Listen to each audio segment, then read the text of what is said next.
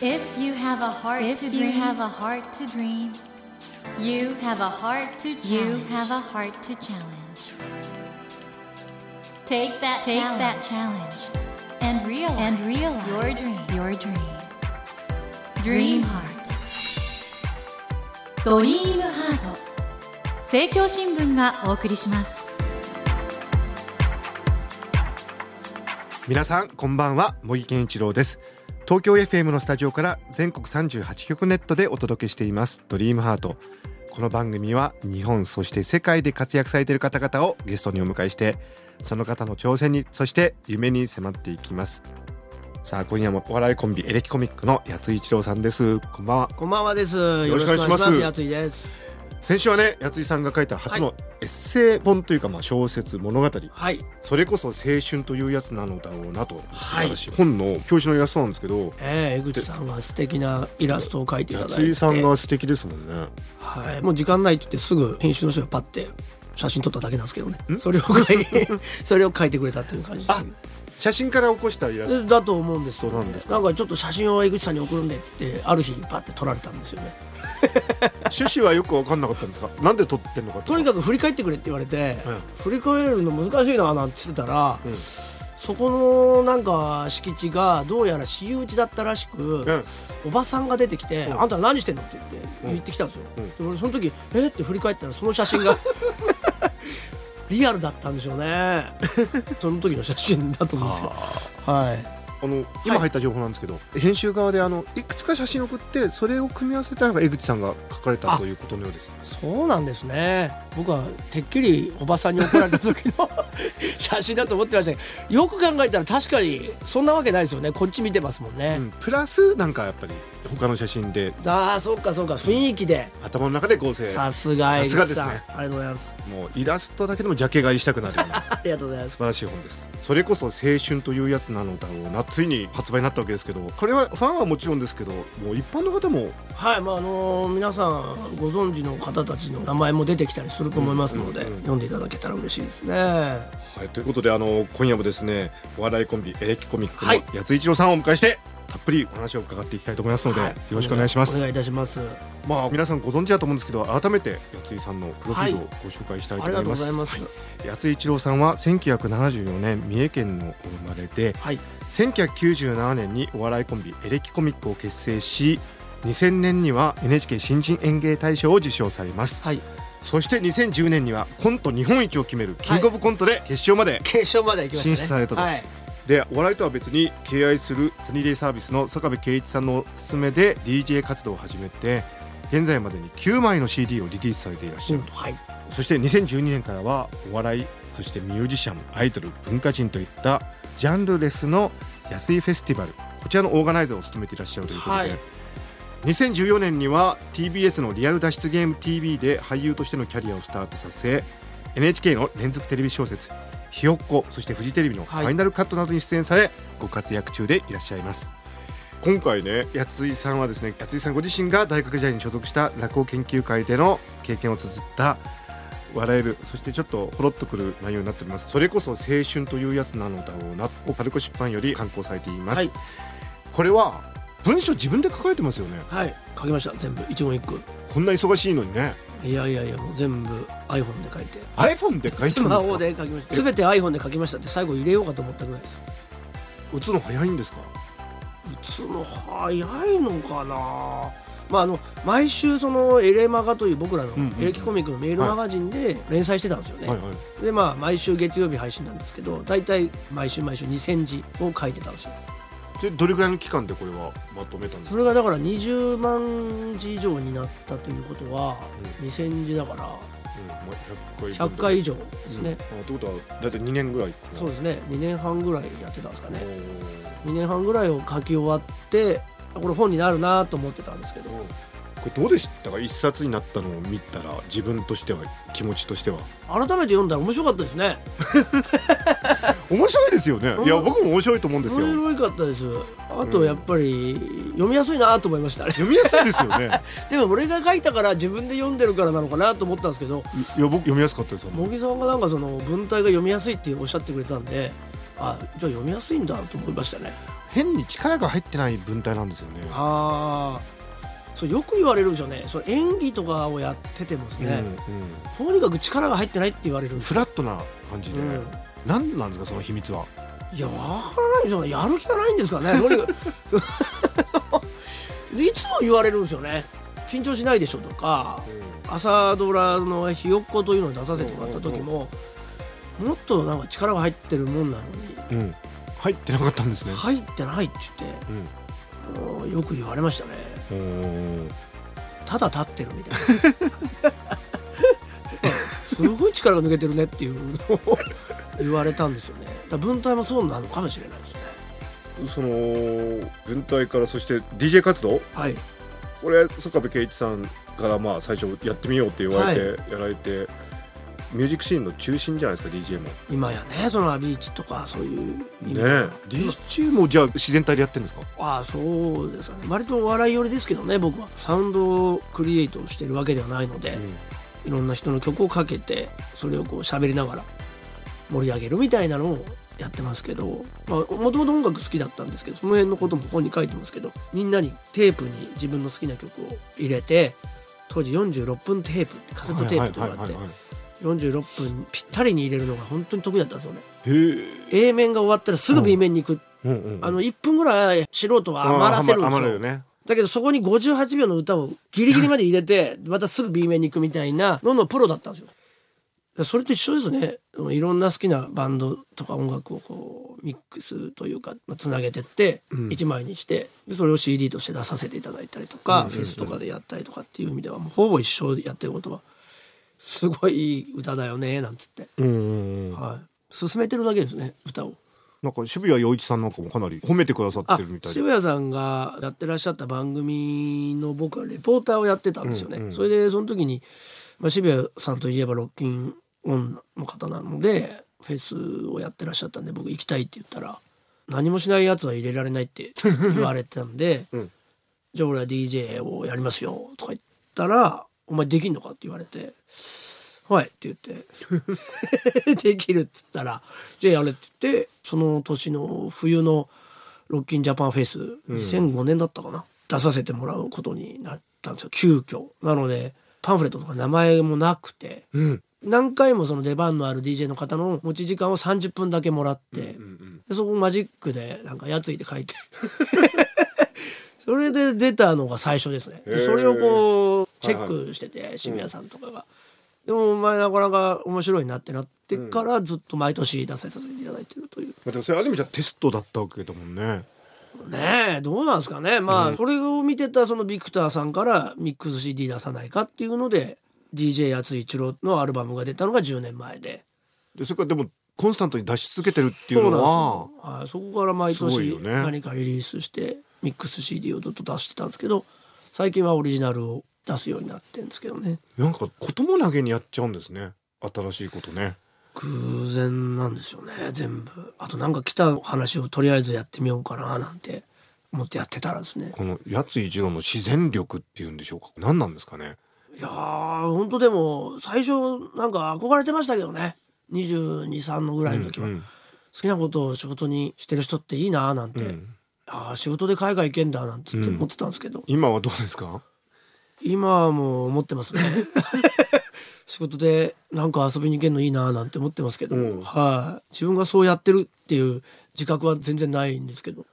まあでも実際ねやってやますよね。れてんのかもしれないですね一部は。はい。僕学生さんとかと喋ってると変に力入っちゃってるやついるんですよね。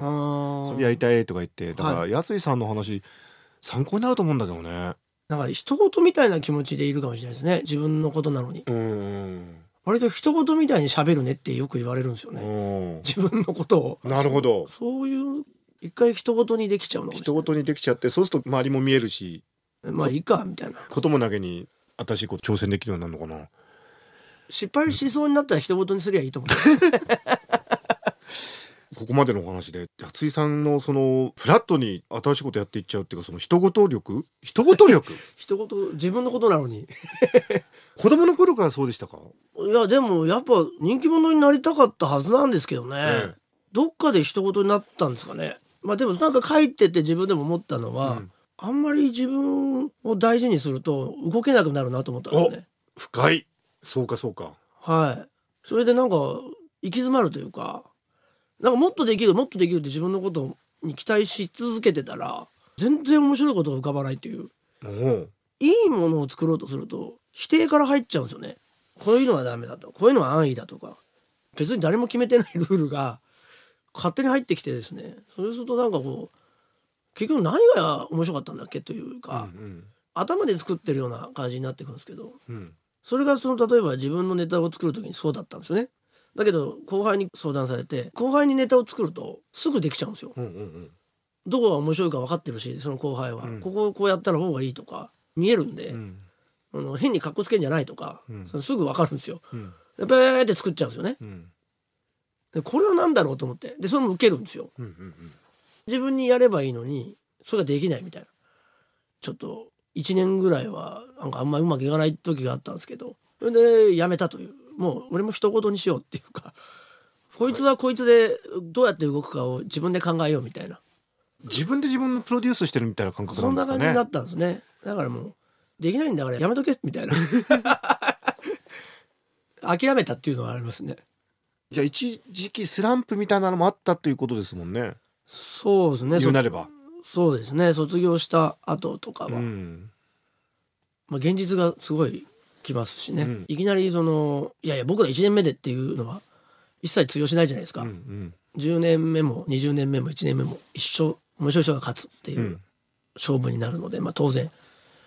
なのでそこで気づいたのかもしれないですね。あこれはダメだみたいな。あの安井さんね面白さって何なんですかね？特に誰かの面白さって何なんですかね、僕はみんな面白いと思うんですけうれども、ん、どの人も面白いんですか？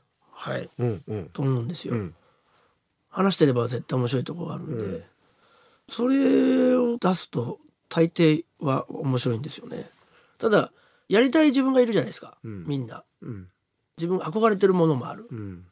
でその憧れてるものになろうとすると面白くないんですよ、深いなあ。そうかそうか。はい、僕はこういう人だよって言うと受けるんですよ。で僕はこういう人になりたいからこういう人なんだよって言うといや違うじゃんって言って受けないんですよね。だからそういうとこあると思うんですよね。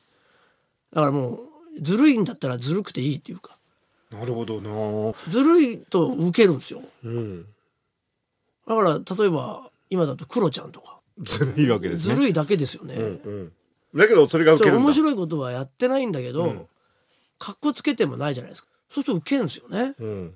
面白いって思うわけで、うん普通あそこまで裸にはなれないようんみたいな、うんどっかでやっぱかっこつけたりとかするんですけど。見た目と同じことというかこういう顔でこういう経歴でこういうことを言うと説得力がある。だけどこういうことを言うとなぜそれを言ったかを説明しなきゃいけない。うん。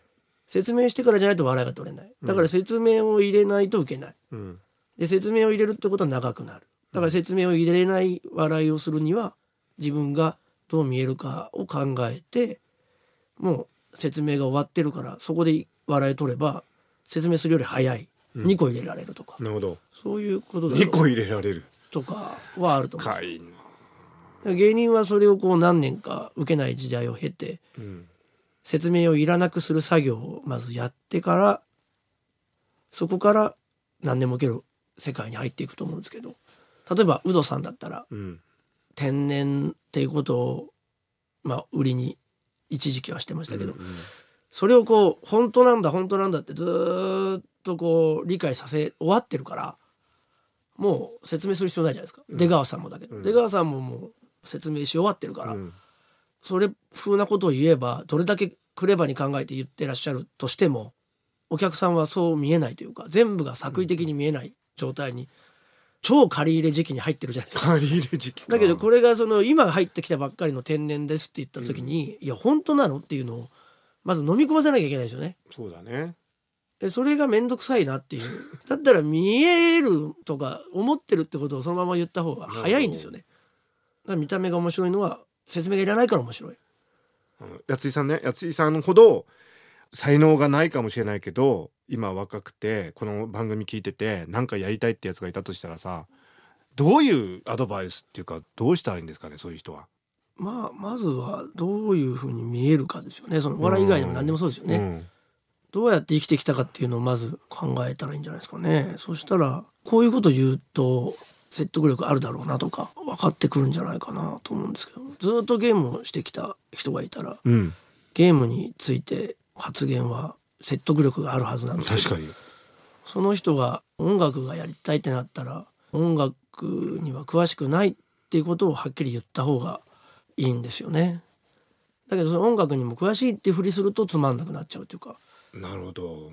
自分の生きてきたものをそのままやりたいことにぶつければ安心するのでお客さんというか見てる人、周りはね。そうすると逆にそれしか聞いてないのにこんな音楽作るのすごいなってなるじゃないですか。それがなんかこう音楽もやりたかった音楽も好きでって言ってなんかその知らないことを言い出すと なんか急につまらなくなる確かにそういうことってよくあるね。もうだから本当お話伺ってると脳科学とか認知科学やってるみたいに聞こえますよね。本当ですか？さんで言ってることってまあ本当僕の立場から言ってもそうだなって思うんですけど究極のコミュニケーションの達人なんだろうな。すごいですね。えー、ああそうですか。ありありがとうございます。あのいろいろお話伺ってきたんですけどどうですか？ここからどういう方向に今こういうことやるんじゃないかなみたいなのはありますかね？まあ今あのフェスを毎年6月にやりましはいてその後エレコミックの単独ライブをまあ秋10月にやったりでまあラーメンズ片桐と3人でやってるエレ方っていうのでまた2月とかにライブをやってるっていうのをずっとまあやってるんですけどこの前その伊藤四郎さんがコントをまだ舞台でやってらっしゃったんですよね三宅裕司さんと。本当？す80をもう超えてらっしゃって。ごいね。80でコントやるってしかもお客さんもねうんたくさんいらっしゃってて、うん。そういう状態になりたいなと思いました。うんやっぱりライブっていうのはライブで。何よりもいいですか？ライブを続けたいっていうのがありますね、うんうんうん。でなんか誰もやってないからもう1位じゃないですか、80歳のコント大会だったら うん、伊藤四郎さんもう優勝じゃないですか、うん、そうだよね。そうなってくるともうなんか残ってるってことはなんか やり続けたってことでうん。レジェンドじゃないですか。そうですよね。だから才能を超えるなと思ってるんですよね。だからもう自分はどこまでの才能も同じぐらいの人たちから比べたらないかもしれないけど最後までやり続けてる時に僕だけが舞台に立ってたら僕が一番面白いなって思ったんですよね。だからうんずーっと続けるっていうのがまあ究極の夢ですよね。あのおそらくねファンの方をずっと一緒に見ていきたいなと思ってると思いますあの人生重ねながらねもう老人しかいないですけどね最終的には。そうなるとそれこそ青春というやつなのだろうなの続編もこれ10ぐらいまでいきそうですね。それこそ島工作みたいになりますね。ですよね。会長島工作的にどんどんその老人芸人みたいな、うん。なってくるんですかね、うん。その子までかけたらもう本当ライフワークなんで嬉しいですけど、楽しみにしております。はい、えー、八井さんはですね現在パルコ出版より初のエッセイ小説というんでしょうか。それこそ青春というやつなのだろうなを刊行されています、はい。これぜひお読みいただきたいんですがなんと番組プレゼントとしてそうですね。いただけると、はいありがとうございます。はい。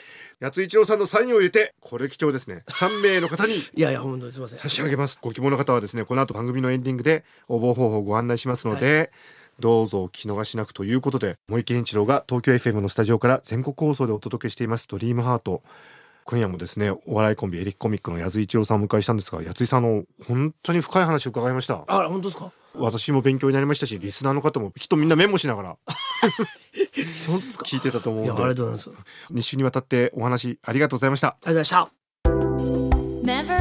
した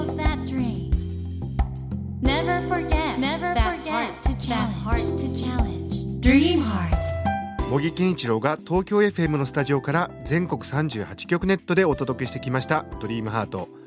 今夜もお笑いコンビエレキコミックの八井一郎さんをお迎えしましたがいかがでしたでしょうか？うーん今回は本当に深いところに話が入ってきましたね。うん自然体であるということは自分をもうちょっと俯瞰してまるで他人のようにプロデュースするようなそういう視点で見る。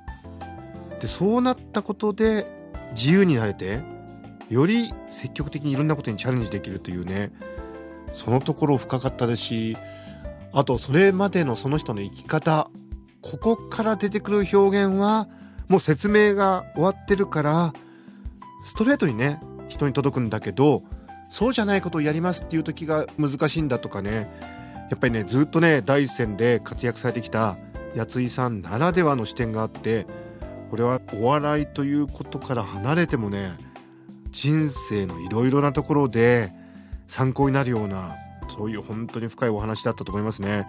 あの皆さんもぜひね八津一郎さんというクリエイターの方が今後どういうね活躍されていくかご本人はもう80になってもコントをされてるとおっしゃってますけれども私も注目していきますので皆さんぜひ注目していってみてくださいさて先ほどもご紹介しましたが八井さんのエッセイ本「それこそ青春というやつなのだろうな」こちらに八井さんの直筆サインを入れて3名の方にプレゼントいたします。ご希望の方は必要事項を明記の上ドリームハートのホームページよりご応募ください。なお当選者の発表は商品の発送をもって返させていただきます。たくさんのご応募お待ちしております。さて来週のお客様は若手中心に構成されたデアリング東京オーケストラの創立者で指揮者プロデューサーでもあります西脇義則さんをお迎えします。どうぞお楽しみに。それではまた土曜の夜10時にお会いしましょう。ドリームハートお相手は森健一郎でした。ドリームハート。政教新聞がお送りしました。